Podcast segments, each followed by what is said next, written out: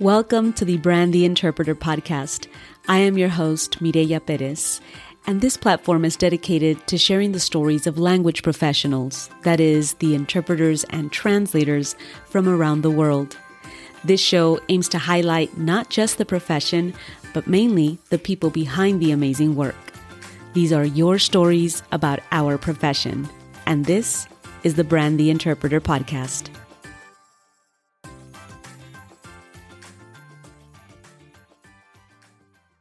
Today's episode is sponsored by Liberty Language Services. Liberty Language Services is a woman and minority-owned language service company. They have over a decade of industry experience providing on-site, video remote, and over-the-phone interpretation, translation, and ASL services to public and private sector clients. They're continuously recruiting for freelance interpreters and translators, so make sure to check out their website for new career opportunities. Liberty is passionate about making interpreter education more accessible to everyone. So whether you're new to interpreting or have been interpreting professionally for years, you can take advantage of their online courses, workshops, and CEUs. Their most popular online course is the Professional Medical Interpreter. It's a self-paced, comprehensive 40-hour medical interpreting course for individuals looking to get qualified to interpret in medical and healthcare settings. Upon completion of the course, students will be able to earn the title of Qualified Medical Interpreter. And for a limited time only, Liberty is offering a discount for the Professional Medical Interpreter course to Brand the Interpreter listeners. Use the discount code BTI50 when you sign up online for the Professional Medical Interpreter to get $50 off the course. You can find the discount code and more information about Liberty Language Services in the episode notes. Hi there, and welcome back to another episode of the Brand the Interpreter podcast. This is your host, Mireya, and thanks for joining me today. If this is the first time you're listening to an episode on this podcast, welcome. I hope that you not only enjoy this episode, but that you scroll through the several episodes offered on this podcast and are able to tune in and enjoy several others, if not all. Hey, feel free to binge. No one's judging here. And if you're a returning client, thanks for tuning in again. Thank you for supporting this podcast. But most importantly, thank you for supporting the amazing guests that come on this show and whose stories deserve to be told and listened to by others in the field, others in the industry, and that hopefully we're making important connections with regards to our profession, all the different components. Today's episode, actually, we'll talk about a language access component that perhaps doesn't have all the fame and glory that it should. It's not as sexy of a topic as, per se, interpreting in neurolinguistic programming. Does that even sound sexy? Anyway, I think you understand what I'm trying to say, right? I'll be the first to admit that political science was not my forte at school. And so my guest had to teach me a couple of things on the spot. Nevertheless, today's topic centers on language access advocacy at the legislative level and the steps that were taken by the advocacy and civic engagement team over at Open Doors for Multicultural Families in the state of Washington in order to present a proposed bill that would guarantee, did you catch that? Guarantee appropriate language access in K-12 schools. Here to talk more about this experience is Joy Sebe, Assistant Director, and Moses Perez, Program Manager of Open Doors for Multicultural Families. So, without further ado, here's Ms. Joy Sebe and Mr. Moses Perez. Moises, Joy, I want to welcome you to the show, and really it is a pleasure and an honor to have you guys here today. Thank you for having accepted the invitation to really get to know some more information about your current efforts. I really appreciate that you're here today. Thank you so much, Mireya, for inviting us. Yeah, thank you, Mireya. Happy to be here. Wonderful. Let's get started because there's going to be so much learning involved today. Today's episode is a little bit different from what we typically have because we typically have either an interpreter or a translator as the guest telling their stories about our profession. But today I deviated a little bit from that, and I am bringing two people that are going to talk to us about their efforts in professionalizing the structure and the systems in school districts in order to be able to support the language access that is being offered in school districts, right? And I'm going to get into that with what I mean with these two guests that I have today on the show. And I'm super excited. There's so much to learn. So I'm going to begin first, either Moses or Joy, whomever would like to begin. Let's talk about first your organization, Open Doors for Multicultural Families. Where are you located, and what is your story behind, you know, these efforts in the company? Thank you, Mireya. Open Doors for Multicultural Families was founded 11 years ago. We're located south of Seattle in Washington State, primarily serving a county called King County. And we were founded really by our current executive director and founder and her colleagues 11 years ago to ensure that culturally and linguistically diverse individuals with disabilities, particularly developmental and or intellectual disabilities, and their families have access to the resources and services and programming that are available for the mainstream disability community. The Open Doors really started with what we call now our family support team. We operate via what's called a cultural brokerage model to ensure that we have a team of bilingual and or bicultural staff who can work with families, make a connection, assess their needs, and then connect them to services, programming, and then opportunities for systems change. And we have a highly multicultural set of staff speaking 20 plus languages and have services to connect individuals with disabilities from birth in those early years when they're infants and toddlers to when they're entering school age time, youth, and then adults with disabilities and their senior caregivers to provide what we hope is a continuum of supports and access across the individual's lifespan. Now, how rich in diversity is Washington State, or specifically in this case, King County? King County is exceptionally diverse, particularly Kent. We're located in Kent. Our main office is in Kent. And Kent, I think, boasts to be one of the most diverse states in the nation. And so there are some school districts within Washington State that speak 100, more than 100 languages, maybe 150 languages within one school district.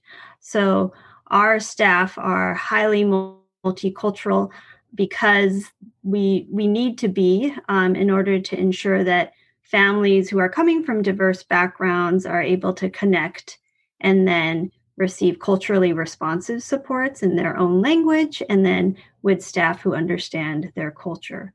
And so it's always a challenge to ensure that we're able to be as diverse as possible, given limited funding and funding for infrastructure and all of that. But I think we're really proud of the work that we do. And we can see it in the number of referrals that come our way, the word of mouth, and all the families who are kind of coming to us to receive support and services, and really also growing in their leadership capacity and connecting and supporting each other as well.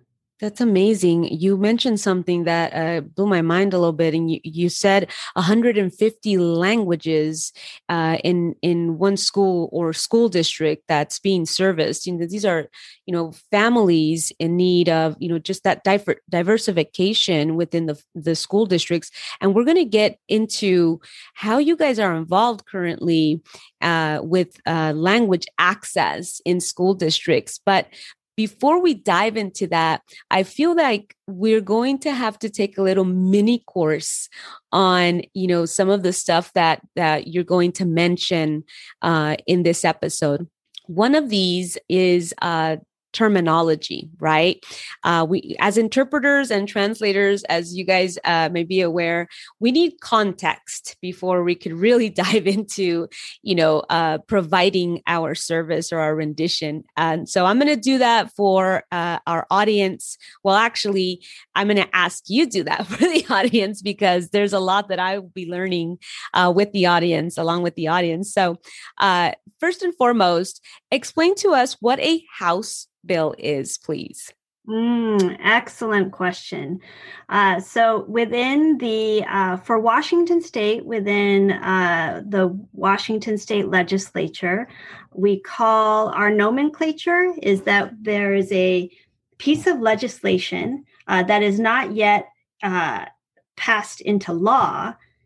It's a proposed law, basically. It's a piece of legislation that's submitted into either the two bodies of the legislature, which are the House of Representatives and then the Senate.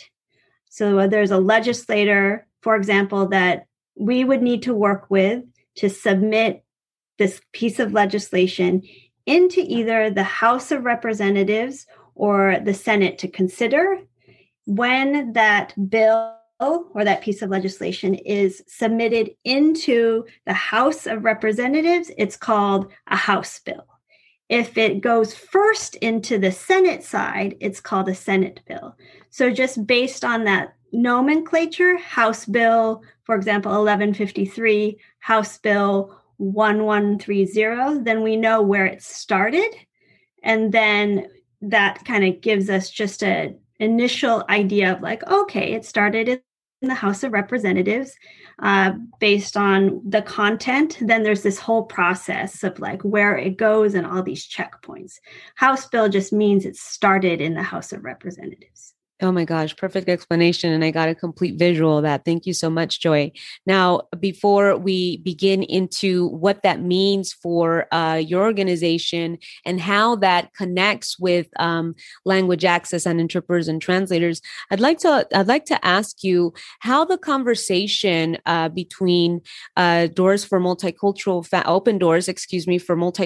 Families and a House bill for language access in schools came to be. How was that born? Thank you so much for that question. It's been quite a long journey with a lot of partners and families really involved. This journey started with Open Doors in 2015, when one of our program managers, Hodan Mohamed at the time, brought together a group of families who had been experiencing challenges with communicating with their schools, either via interpreters or with translations. And so Hodan at the time organized a meeting of families with one of our state legislators, Representative Tina Orwall. Representative Orwall is a legislator who represents the 33rd legislative district. And Open Doors happens to reside in her legislative district. Mm-hmm. And so that's why we reached out to our legislator who represents our constituents in Kent. And then they came together at the Open Doors office. Representative Orwell listened to their concerns. And then that's really where our work with language access began, and with those families as well. And I can just picture in my head one of the Somali mothers who really led the effort early on and then went to the signing of House Bill 1130 to turn it into law. And so that was a powerful moment when Governor Inslee signed this bill that had started back in 2015. And of course, we've been working with groups all the way back then, like One America and the Office of Education Ombuds, Arc of King County. So we have, you know, we haven't done this alone. Certainly, we've been working together with a number of different organizations and advocates along the way and are very, very appreciative of their work and dedication. Now, share with us when you had these workshops or forums, you're meeting with the families to listen to their concerns. What were the concerns? There were a number of concerns that were common across languages and cultures.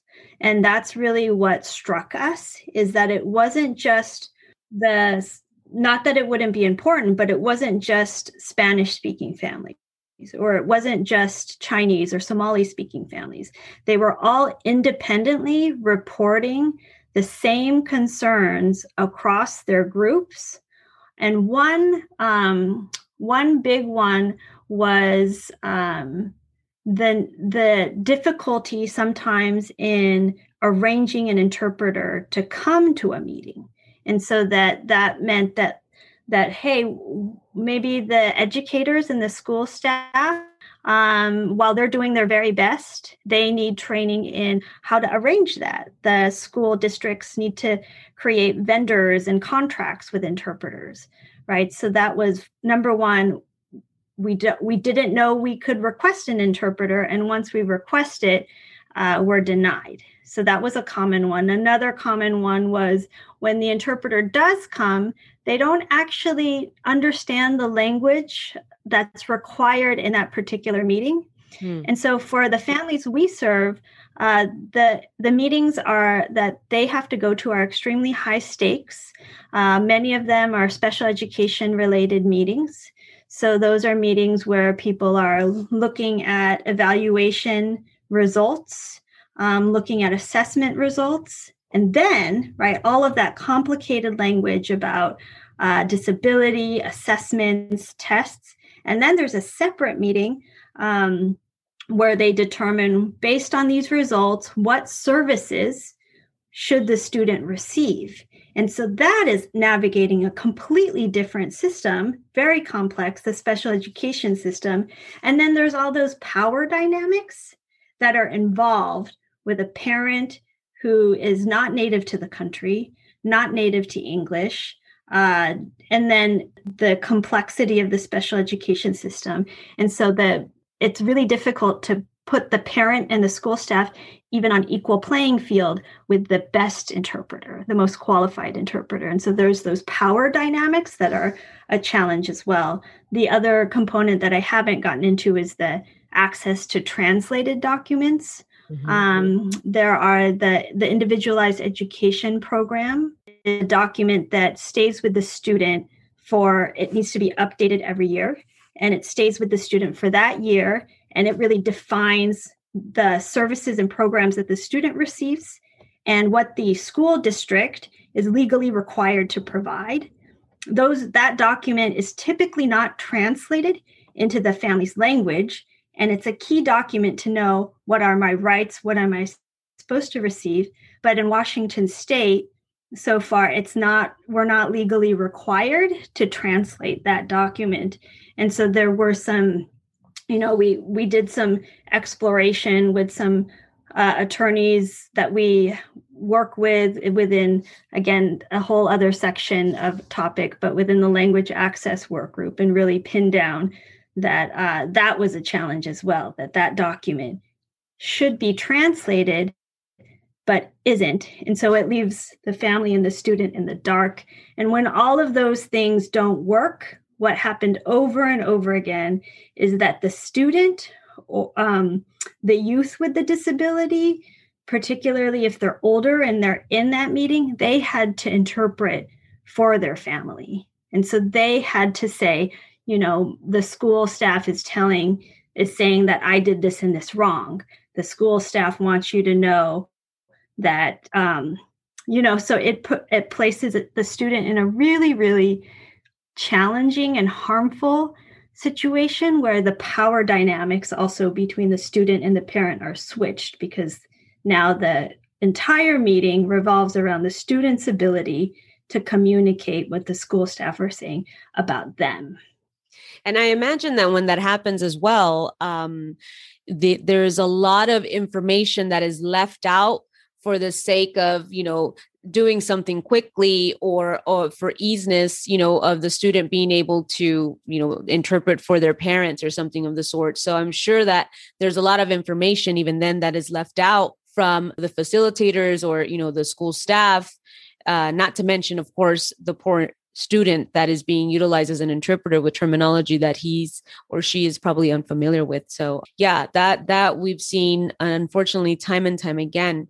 Explain to us what happens now, just to paint a picture of, you know, from the onset of this conversation to beginning to, you know, look into what are the possibilities or the potentials. What happened next after that? It was a long journey. The first challenge was to help people understand what language access between the parent or the family and the school was. And so there was a lot of time spent, for example, talking to legislators or talking to anyone and saying, this is for communication between the family and the school. Because when people think about students and schools and language, they immediately went into English language learners. And they said, well, we already have English language learner programs. We've solved that. And so then we had to go back and say, it's not about communication between the student and the school. It's about the family and the school. Many times the student speaks English, but the family needs to be a part of the decision-making process. So that was really the first step on that education.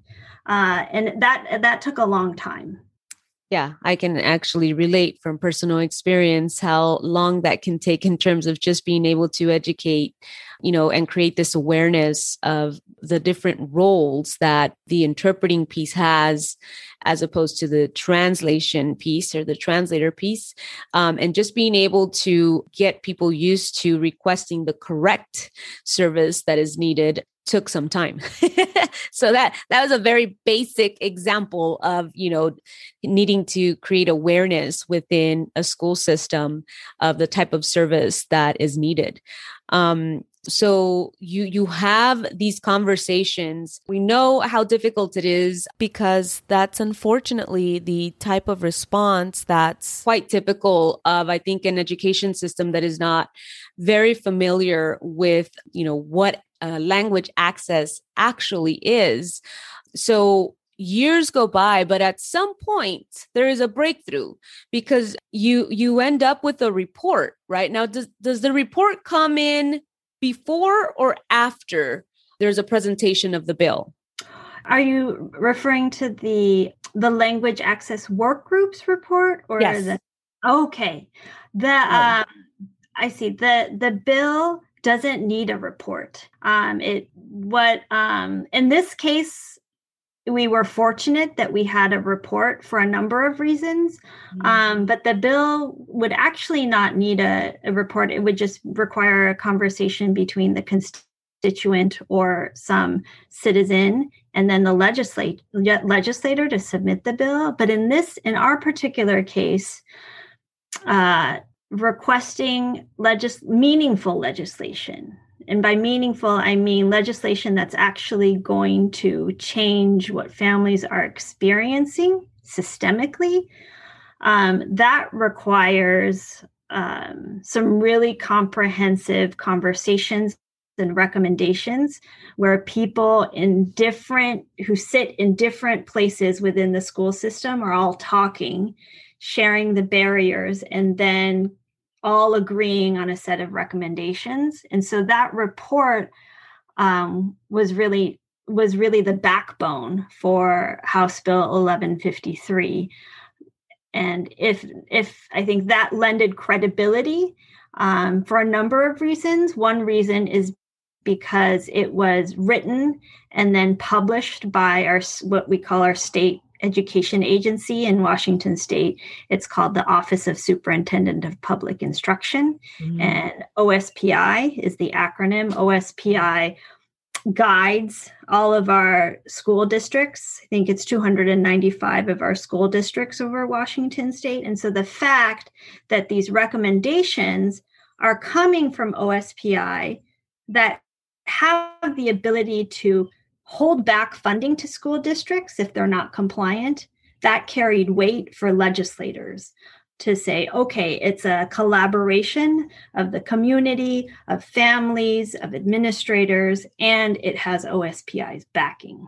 Wow. Let's get into then, walk us through the legislative process for the adoption of a House bill, because I personally, when I came across the language, which was just the title of the House bill, was what caught my attention.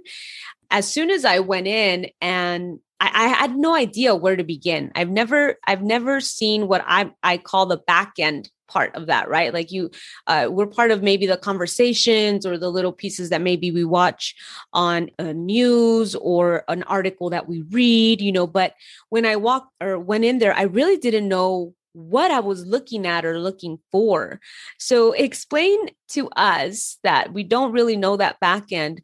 What is the process for the adoption of a House bill? You mentioned House Bill 1130. What was that and its process, please? Thank you very much. This is not as complicated a process as it looks visually and can be explained. So I will do my best to simplify it. Essentially, any legislation that is proposed to the Washington State Legislature has to jump through a number of hurdles before it gets to the governor's desk to sign. Mm-hmm. And so it first needs to go, if it's introduced into the House, then it needs to go through all of the checkpoints in the House and then get passed by the House and then get sent to the Senate, go through all of the same checkpoints in the Senate, and then the House and the Senate then need to, convene and then pass it again before it goes over to the governor's office. If we go into more of the details, if we look in just into the House of Representatives, the legislators are divided into little clusters. They're called committees based on topic. And so if this is a piece of legislation that is related to education, then it goes to what's called the House Education Committee. And they're the experts about education-related legislation. And so they discuss it, read through it, see if they want to make any changes, and then vote and then pass. And so then what happens next, before it could even be voted on, is that it has to go into the committee that holds the purse strings, that determine if we're going to commit money to the legislation. And so that's basically the House Finance Committee. In our state, it's called the House Appropriations Committee. Mm-hmm. And so that's a big hurdle to pass through, because a lot of legislators are trying to figure out, okay, well, that's when the negotiation comes in, right? That if it's like, okay, are we going to pay for this or are we going to pay for this? This is expensive. What are you willing to sacrifice in order to get this through? So then after that, it goes to what's called the Rules Committee. And the Rules Committee is usually where we say bills go to die. So it goes there. It's a little bit of a black box. Essentially, we need to get it out of there as soon as possible, to kick it out of there so it doesn't die in the Rules Committee. The conversations there are not open to the public, so we don't know what's happening there. There's a lot of power in the Rules Committee. And then if it gets out of rules, then it goes to all of the representatives within the House of Representatives. And then they can vote and pass it out. And then if it leaves House and goes to the Senate, it goes through the same process. So Senate Education Committee, Senate Finance Committee, it's called Ways and Means, Senate Rules Committee, passes the Senate, then has to go and pass House and Senate together as another checkpoint. And then when it does that, then the governor gets it on his or her desk and can decide, I'm going to veto this, I'm going to partially veto this, or I'm going to pass it.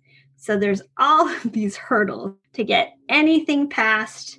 If it costs money, it's that much harder. I'm curious, during these processes, is it kicked back at any point to change any of the text or any of the terminology used or any of the approaches? And then you have to come back, and do you start all over, or do you start where you left off? That's an excellent question, Mireya. So that is there's a whole process for changing legislation, and they're called amendments to legislation. So at any point, any legislator can, in that committee particularly, can request an amendment to a piece of legislation. So say you start off with something that looks like A, B, and C, then they change it to 1, 2, and 3, right? They amend it to make it something else, and it can morph into a completely different bill by the time it's passed any one of the committees, but it still has to make its way through that process. And so when it passes the Senate, when it passes the House, it can look completely different by the time it gets to the Senate. And then it can look completely different by the time it passes the Senate. And so that's why you have that final checkpoint. Now, then when the bill passes the Senate, then it needs to be returned to the House side, where the legislators within the House of Representatives review it and say, okay, do we like how it's changed? Do we want to change it back? Right. So there's this review, and then that's when we can add new amendments to the legislation or the bill, and then get it to a point where both the House and the Senate can agree on a version. And then once that's done, then it gets sent to the floor of the Washington State Legislature so that they can all vote together on it. Now, when I saw it, I believe I saw it as HB 1153. So why did it change from 1130 or 1130 to 1153? Help us understand that process.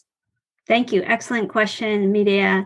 HB, House Bill 1130 and 1153 were actually completely different bills. House Bill 1130 was passed in 2019, and it required two components. One was the formation of the Washington State Language Access Work Group. That was that convening of educators, family, community members, interpreters, interpreter union representatives, language access experts. And so that was that work group that came together to form the report of recommendations. And then now we had this language access work group recommendations report. And so then in 2019, that HB 1130 passed, language access work group was mandated. In 2019 and 2020, the language access work group met. And then in 2021 is when House Bill 1153 went through the legislature, and 1153 would have mandated the implementation of the work group's recommendations. So it was like this comprehensive, okay, now we have all of these recommendations and we're going to put it into a bill and mandate these expert recommendations. And so that's what 1153 was. Talk to us a little bit about 1153, because that's, like I said, when I first came across this verbiage and this document itself, it was by that time 1153. And it did have to do with language access in school districts. More than anything, though, it really outlined an infrastructure for school districts to follow to provide meaningful language access. And I say meaningful because it's more than just ensuring that parents have, you know, that connection with someone that is speaking their language, right? There's a whole robust system and systems of support that are outlined in the document, including training, including a coordinator to ensure language access. So I'd like to, for those people that have not yet seen the document, I'd like if you can share a little bit about what that document entailed. Hey, before we continue, let me tell you a little bit about the HLS Education Terms Online Glossary. The HLS Education Terms Online Glossary provides easy access to the Spanish translation of educational terms. No more shuffling through countless glossaries. The HLS network of language consultants comprises of veteran district and county office of education translators that have an in-depth knowledge of K-12 terminology. Translators will have access to terms, acronyms, and phrases related to special education, English language learner programs, parent advisory committees, medical and legal vocabulary, academic subject-specific terms, and so much more. In addition, this live glossary allows users to request new terms and tag favorites. Using the HLS Education Terms Online Glossary will increase your translation speed, accuracy, and vocabulary consistency. Try a free 30-day trial today by visiting www.hlsglossary.com.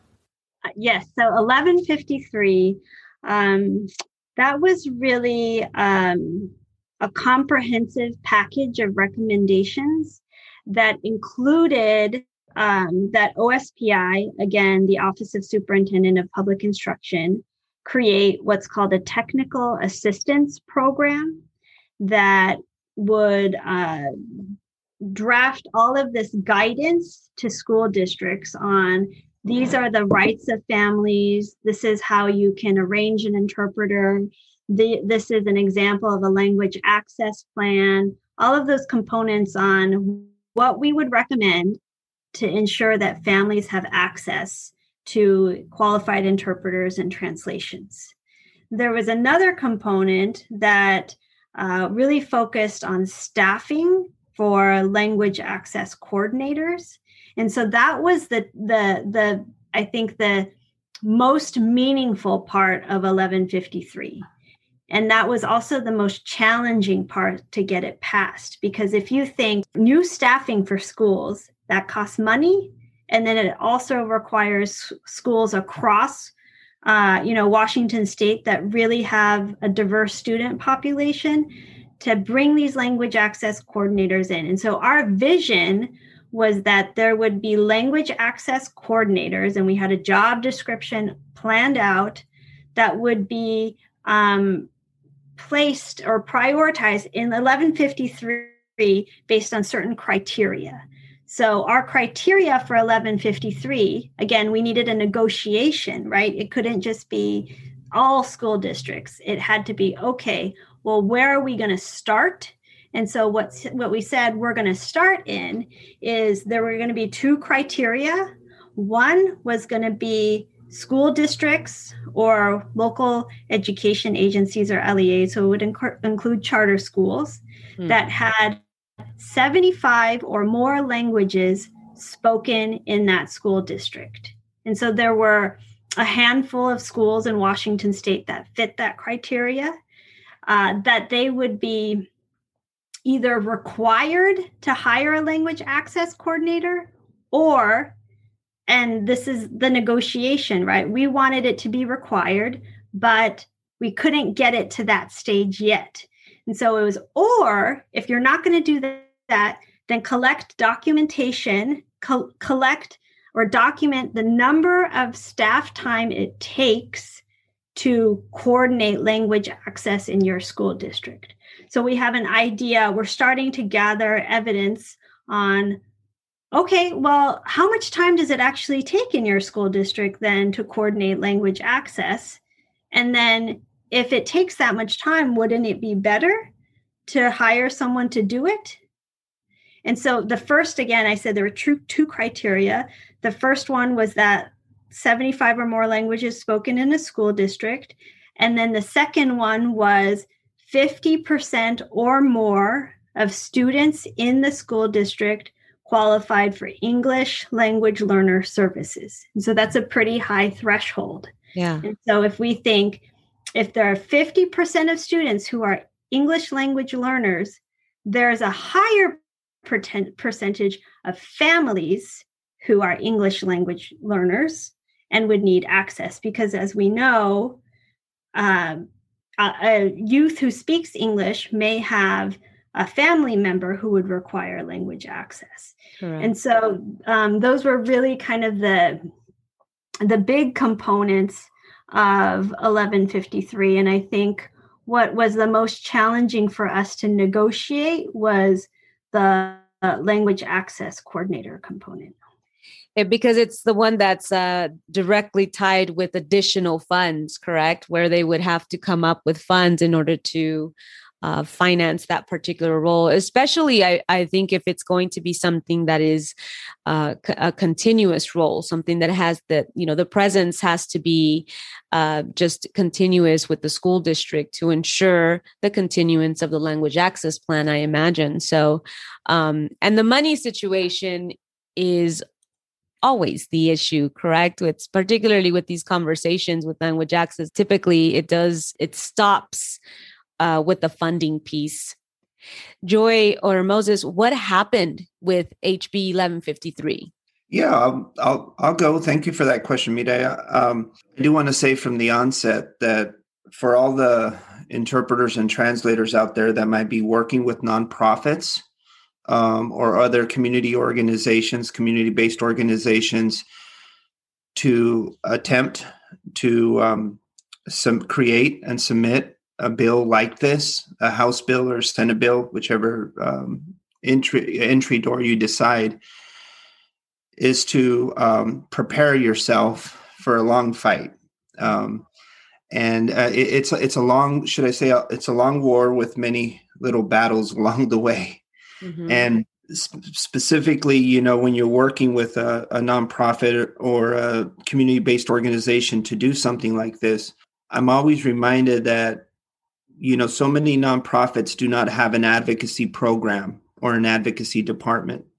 Usually the executive director has a lot of passion, mm-hmm. and they are the advocacy program. They are the advocacy coordinator or, you know, so-and-so. And we are truly blessed at Open Doors to have a wonderful executive director like Ginger, who was the advocacy program at one time. And then Joy mentioned that Hodan also helped out to start carving out some of these advocacy efforts. And then when I joined here at Open Doors, Joy was now the advocacy program manager. So, you know, I don't want to forget that piece because it really takes a lot of passion, a lot of hard work, sometimes tears. Speaking about HB 1153, when we were working on this particular bill, we were so excited, because we were hearing across the board, all across the state, the need for equity, the need for being an inclusive state.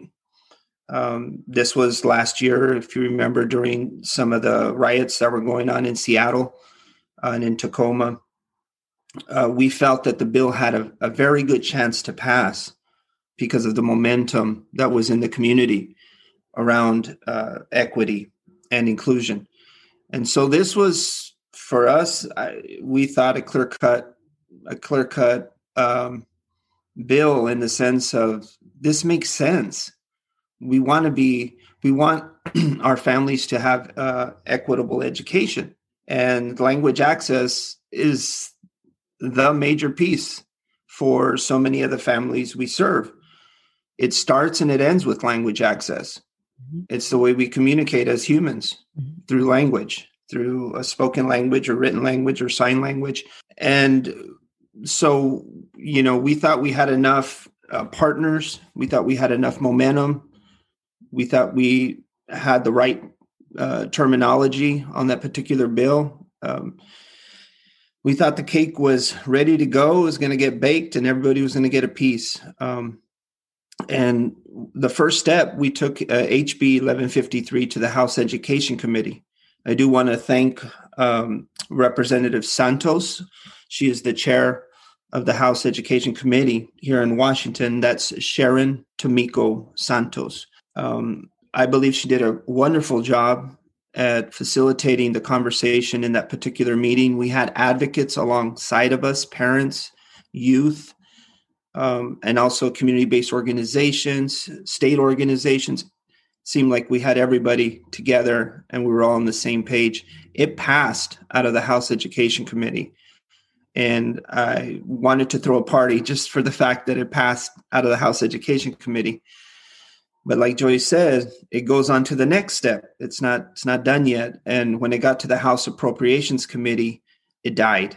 I still remember receiving the call. I was on my way to Port Orchard, and I got a call right around Gig Harbor, and I stopped at a McDonald's and took the call, and I received the notice that it had died. I began my morning process at that time, and I said, oh my, what are we going to do? And the good thing about working in community and building coalition and working with others that are in the same industry is that I was able to call a colleague that works in the Developmental Disability Council, Adrian Stewart. And we began to talk about why it died, why maybe it died. We didn't know at the point what was actually holding it up. And she was one of the ones that helped me to start investigating something called the budget proviso process. I know many listeners right now are thinking what I thought at the same time. What is a budget proviso? And what does that have to do with a House bill? Well, when a bill dies, it doesn't mean that we have to, it has to be buried completely. There is something called the budget proviso process where you can skip the process of a bill actually being introduced and going through all those hurdles and then passing and then being signed, right, by the governor by using something called the budget proviso process where you submit your wants or desires specifically, and it goes, it ties directly to the budget, and it doesn't necessarily have a bill, if that makes sense. So what we did is we took the three most important and doable parts of the bill. So I call it bones. We got three bones out of the bill, and we just wrote it in the budget proviso language or something to that nature. The budget proviso that we submitted basically pulled three bones out of that dead bill, one being that the Language Access Technical Assistance Program for school districts would be formed and staffed by the Office of Superintendent of Public Instruction, as well as the Language Access Working Group would reconvene, and they would basically define and come up with recommendations for standards, training, testing, and credentialing for spoken and sign language interpreters. The third thing that we really had to advocate for was ensuring that districts were gathering information not only on the student, on whether they're an ELL student or what language they preferred. Usually this is done through the home-based survey. But what that survey does not account for, as Joy was mentioning earlier, is what are the languages being spoken by the parents? That was never being gathered or never mandated. And I would suspect that this is the same in multiple states across our union. And if schools and parents and teachers, specifically teachers, are the ones that many times lift their voice and say, we need help from the parents. A lot of the times the administrators of schools and school districts talk about something called family engagement. And the reality is that without a language access for the families that we serve at Open Doors, there is no family engagement. That is what kind of that's really what excited me about including this in the budget proviso. Mandating school districts to report what are the languages being spoken by the parents, because that will give us the information we need when it comes to servicing those families in those districts. You cannot build a great strategic plan on family engagement if you don't know that piece of data. So we were very excited when the budget proviso did pass. It did pass the House, and it was good to have champions like Representative Tina Orwall, who had friends in the Senate, to submit the budget proviso in both houses or in both bodies of legislature. And it was the same language, and there was already quite a bit of momentum around it. And again, it did pass. And so we were happy to get those pieces.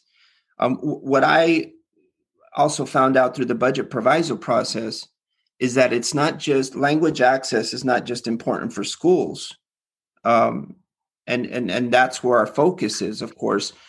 We know that there's multiple different sectors in our public society that language access is critical. In the legal or in the legal system, you got the healthcare and medical system, and usually most states have those two segments on their radar, or they already have some type of infrastructure because of liability.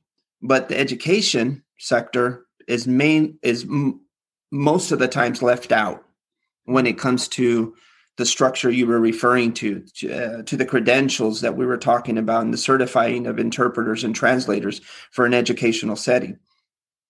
One of the surprises I received during this budget proviso process, during the time that it was going through the House and the Senate. So I received a call from Rocky, who is a fellow colleague who attends monthly language access update calls with an organization called WASCLA. WASCLA is Washington State Coalition for Language Access. And I was attending one of these meetings. I was still new to this particular community gathering. And when Rocky heard me talk about the budget proviso, and he heard the part about the language access technical assistant toolkit, he heard about the language access working group reconvening.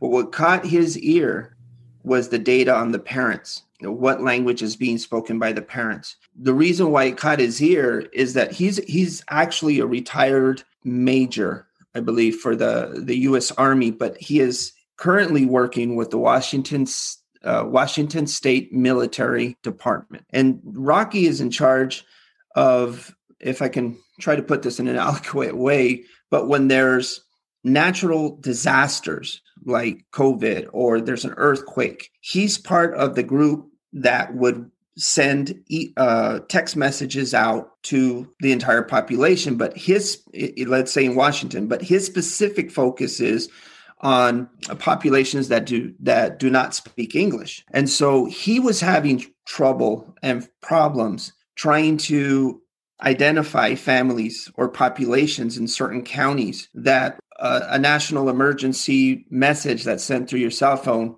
would not serve them any good. Mm. So when he heard that piece about the budget proviso, about tracking the parents, he reached out to me right away and he said, please keep me informed. Because I need that data as well. And maybe we can work together. So EMS, right, and the Washington Military Division or Washington Military Department can work together with Open Doors for Multicultural Families to solve a common problem, even though we're in totally different industries. And that's when I think it really started to set in my mind that, yes, we were working for language access in K through 12 schools, but I could see the benefits extending far outside of education. Absolutely. Just with data, mm-hmm. With the data of the language being spoken by the parents. So that was a big thing for us at Open Doors and for the families we serve.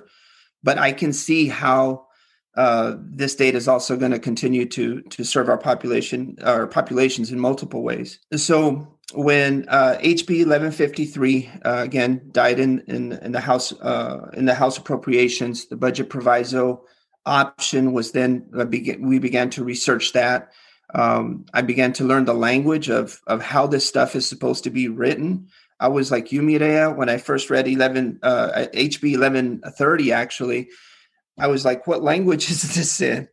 And why is it written like this? And why is there so many lines and references to these other codes and laws? And I was like, I need an interpreter for this. All right. And so this is where, again, you know, if there's anybody out there that's really wanting to do something in their state like this, be prepared for that. But don't be so scared that you don't get in.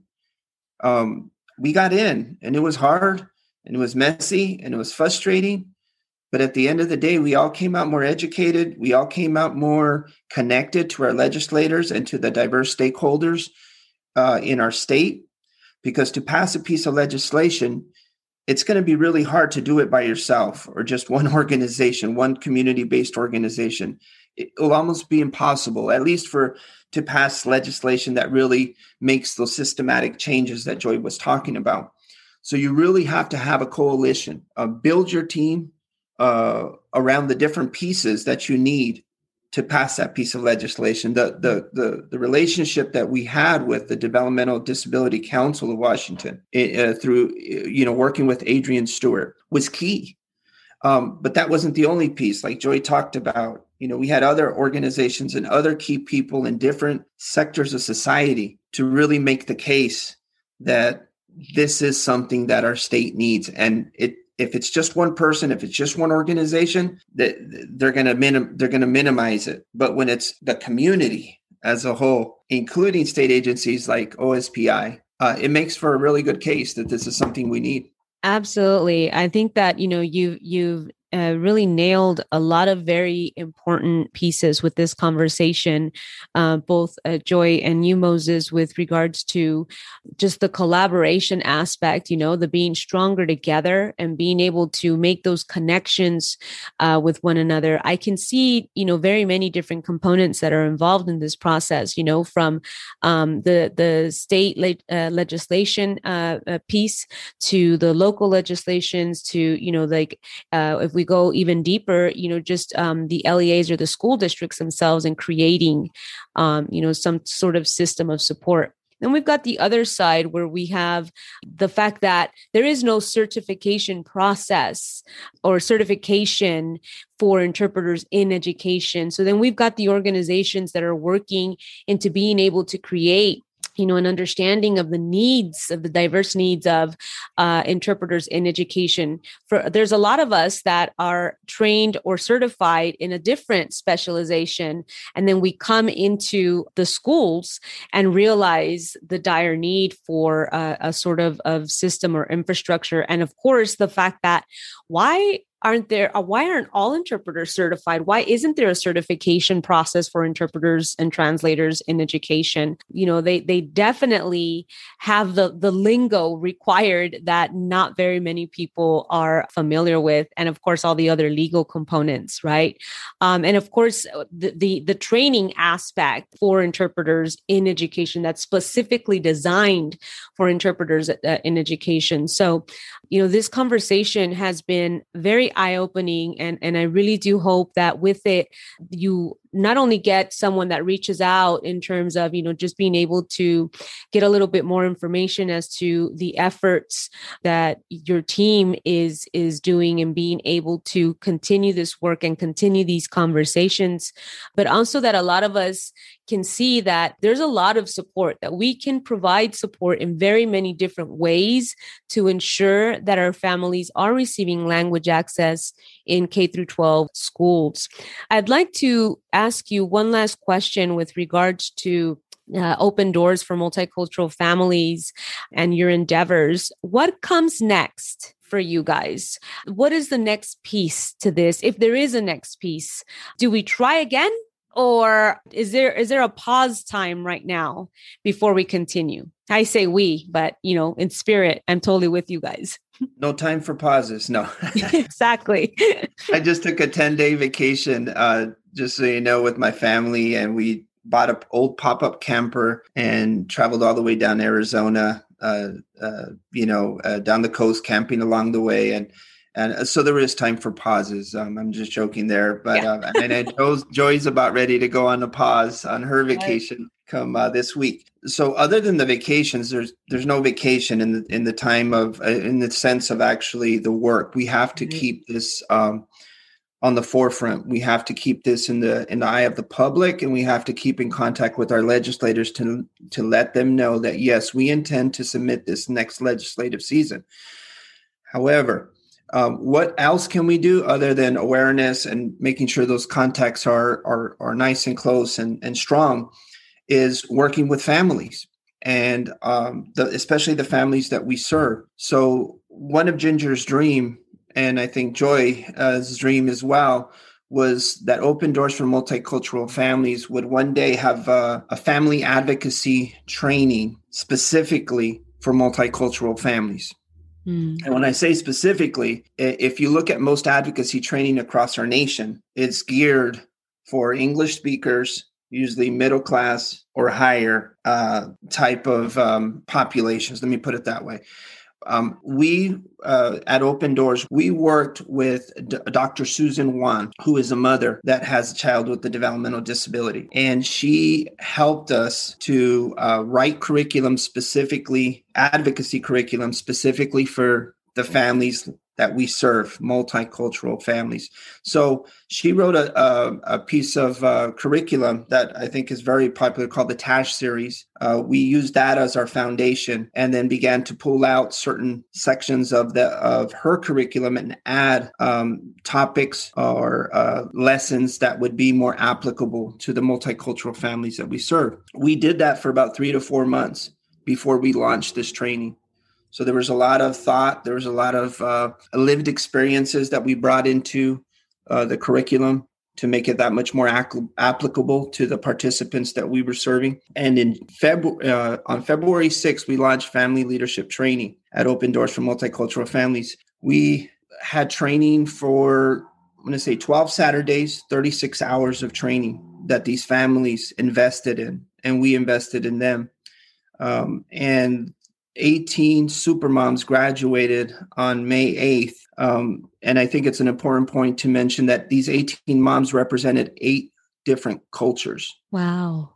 And so the power of having multiple cultures represented there is that the participants learned about each other's cultures. They built bonds, but they also received curriculum in a way that was accessible for them. And just like we met on Saturdays, so, some nonprofits or organizations want all the trainings midweek. Right. But what we did in our interest form, as we started to reach out to families, we asked them, when is the best day and time for you? And then we accommodated around that. And so you ask, what are we doing now? We are building an army of family advocates. And soon we're going to launch our self-advocacy training for the multicultural population. And that's going to start in January. So what we're hoping here is that when we start our second cohort of our family leadership training, those participants will graduate around December, around the time that we need a good group of family advocates to go alongside, or should I say, so we can go alongside of them and go to propose this HB 1153 in its entirety. And so what I love about this bill, going back to HB 1130 and HB 1153 as well, it is a constituency bill. It wasn't a bill that came out of an agency. It wasn't a bill that came out of a political party. It came from the people.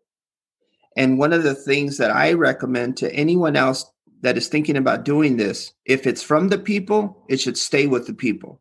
There's tendencies in this process where the constituents could submit a bill, but then lose the bill because of all these changes that are going on, this bargaining going on between these caucuses. However, I'm thankful that Tina Orwall really supported us to ensure that the constituent was never left out of the bill. So we can continuously check back with families. We check back with different members, different stakeholders as it was going through these changes to make sure and say, hey, are you okay with this budget proviso? Are you okay with this language and things of that nature? But that it's so important. It sounds simple, but it's so important to make sure that the families are always at the center. The student is always at the center in this particular bill. I love it. I definitely personally am looking forward to following, the presentation of HB 1153. I'm just going to continue following because I definitely would like to see something at a state level like that pass. My last question, where can our listeners find out more about you and the work that you do? Well, there are a few different options. And thank you again for highlighting that question. You can go to the ODMF, Open Doors for Multicultural Families website, specifically to the Advocacy and Civic Engagement Programs webpage, where they can learn more about the family leadership training. They can also access the family feedback report that provides a lot of rich feedback from families, directly from families, what they said about what the challenges they're experiencing in schools. We also have an Instagram page, ODMF_ACE